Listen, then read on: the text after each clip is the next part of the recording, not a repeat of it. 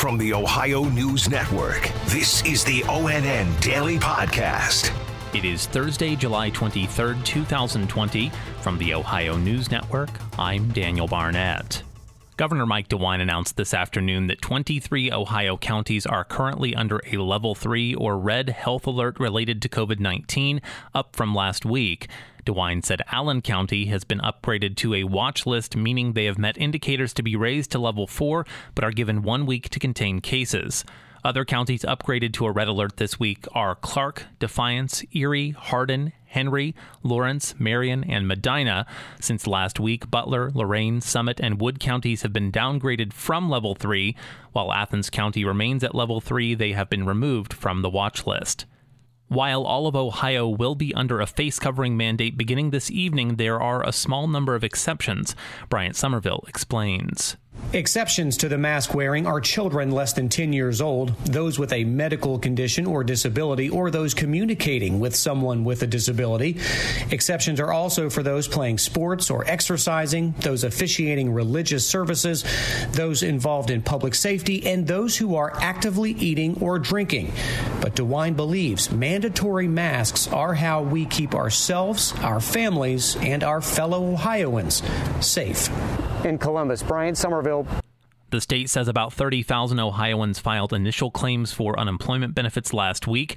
ONN's Dave James has the details. The Ohio Department of Job and Family Services says that's in addition to the more than 423,000 people who filed ongoing claims for benefits. But that's well down from the peak of nearly 800,000. In all, about 1,530,000 Ohioans have become unemployed at some point since mass layoffs began in March and the state has distributed more than $5.5 billion in unemployment compensation.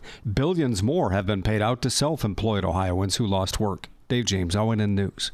Lawmakers on both sides of the aisle are calling for the repeal of legislation that bailed out two of Ohio's nuclear power plants and triggered a bribery investigation by the FBI. Kevin Landers has the details. State Representative Michael Skindell is leading the charge to repeal House Bill 6, and he's also calling for Larry Householder, the Speaker of the House, at the center of these bribery charges, to step down. The legislature can repeal House Bill 6 my legislation that I'm having drafted up uh, this very moment uh, repeals it in its entirety. Skindell voted for Householder for Speaker, but voted against HB 6. He says even before the vote, there were loud whispers that dark money was behind the campaign to bail out the nuclear power plant.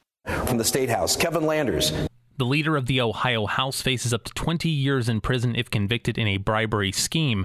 Angela Reigard went to his hometown of Glenford, 45 miles east of Columbus, to get their reactions. In Speaker Larry Householder's home of Perry County, the news spread quickly. It isn't a shock that something like this would happen. He's taken advantage of every voter everywhere. Given the scandal, more and more people are calling for the bill at the center of it, House Bill 6, to be repealed. That bill bailed out about two failing nuclear power plants. Federal prosecutors allege over three years, Householder and four others received millions of dollars in exchange for its passage. In Columbus, Angela Reigard.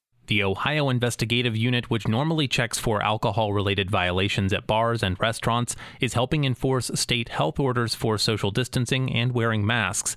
Michael Tater has more. They've issued 84 administrative violations statewide since the first orders back in March. That business then has a hearing in front of the Ohio Liquor Control Commission. OIU agent Michelle Toureau says they could be fined, their liquor license could be suspended, or they could also receive a complete revocation of their liquor license. Last weekend, they investigated 311 businesses and only issued 10 violations. So most places are doing their best to keep people safe and stay open. I'm Michael Tater. More federal agents will be sent to Cleveland as part of a U.S. Department of Justice initiative. More from ONN's Dave James. WKYC TV in Cleveland says the White House confirmed that the Justice Department's objective is, quote, to quell the unacceptable levels of recent violence in U.S. cities, unquote. The move is part of President Donald Trump's Operation Legend, which arose amid his claims of a radical movement to defend, dismantle, and dissolve police departments. The feds are already in Portland, Oregon, and will next go to Kansas Kansas City, Chicago, and Albuquerque before eventual expansion into Cleveland, Detroit, and Milwaukee. Dave James, ONN News. First, basketball superstar LeBron James created a place for anyone to learn. Now, there's a place to live for those who need it. Tracy Townsend has more with LeBron James Foundation Administrator Michelle Campbell. Soon after LeBron James helped establish the I Promise School in Akron, administrators found out that some students are facing challenges at home.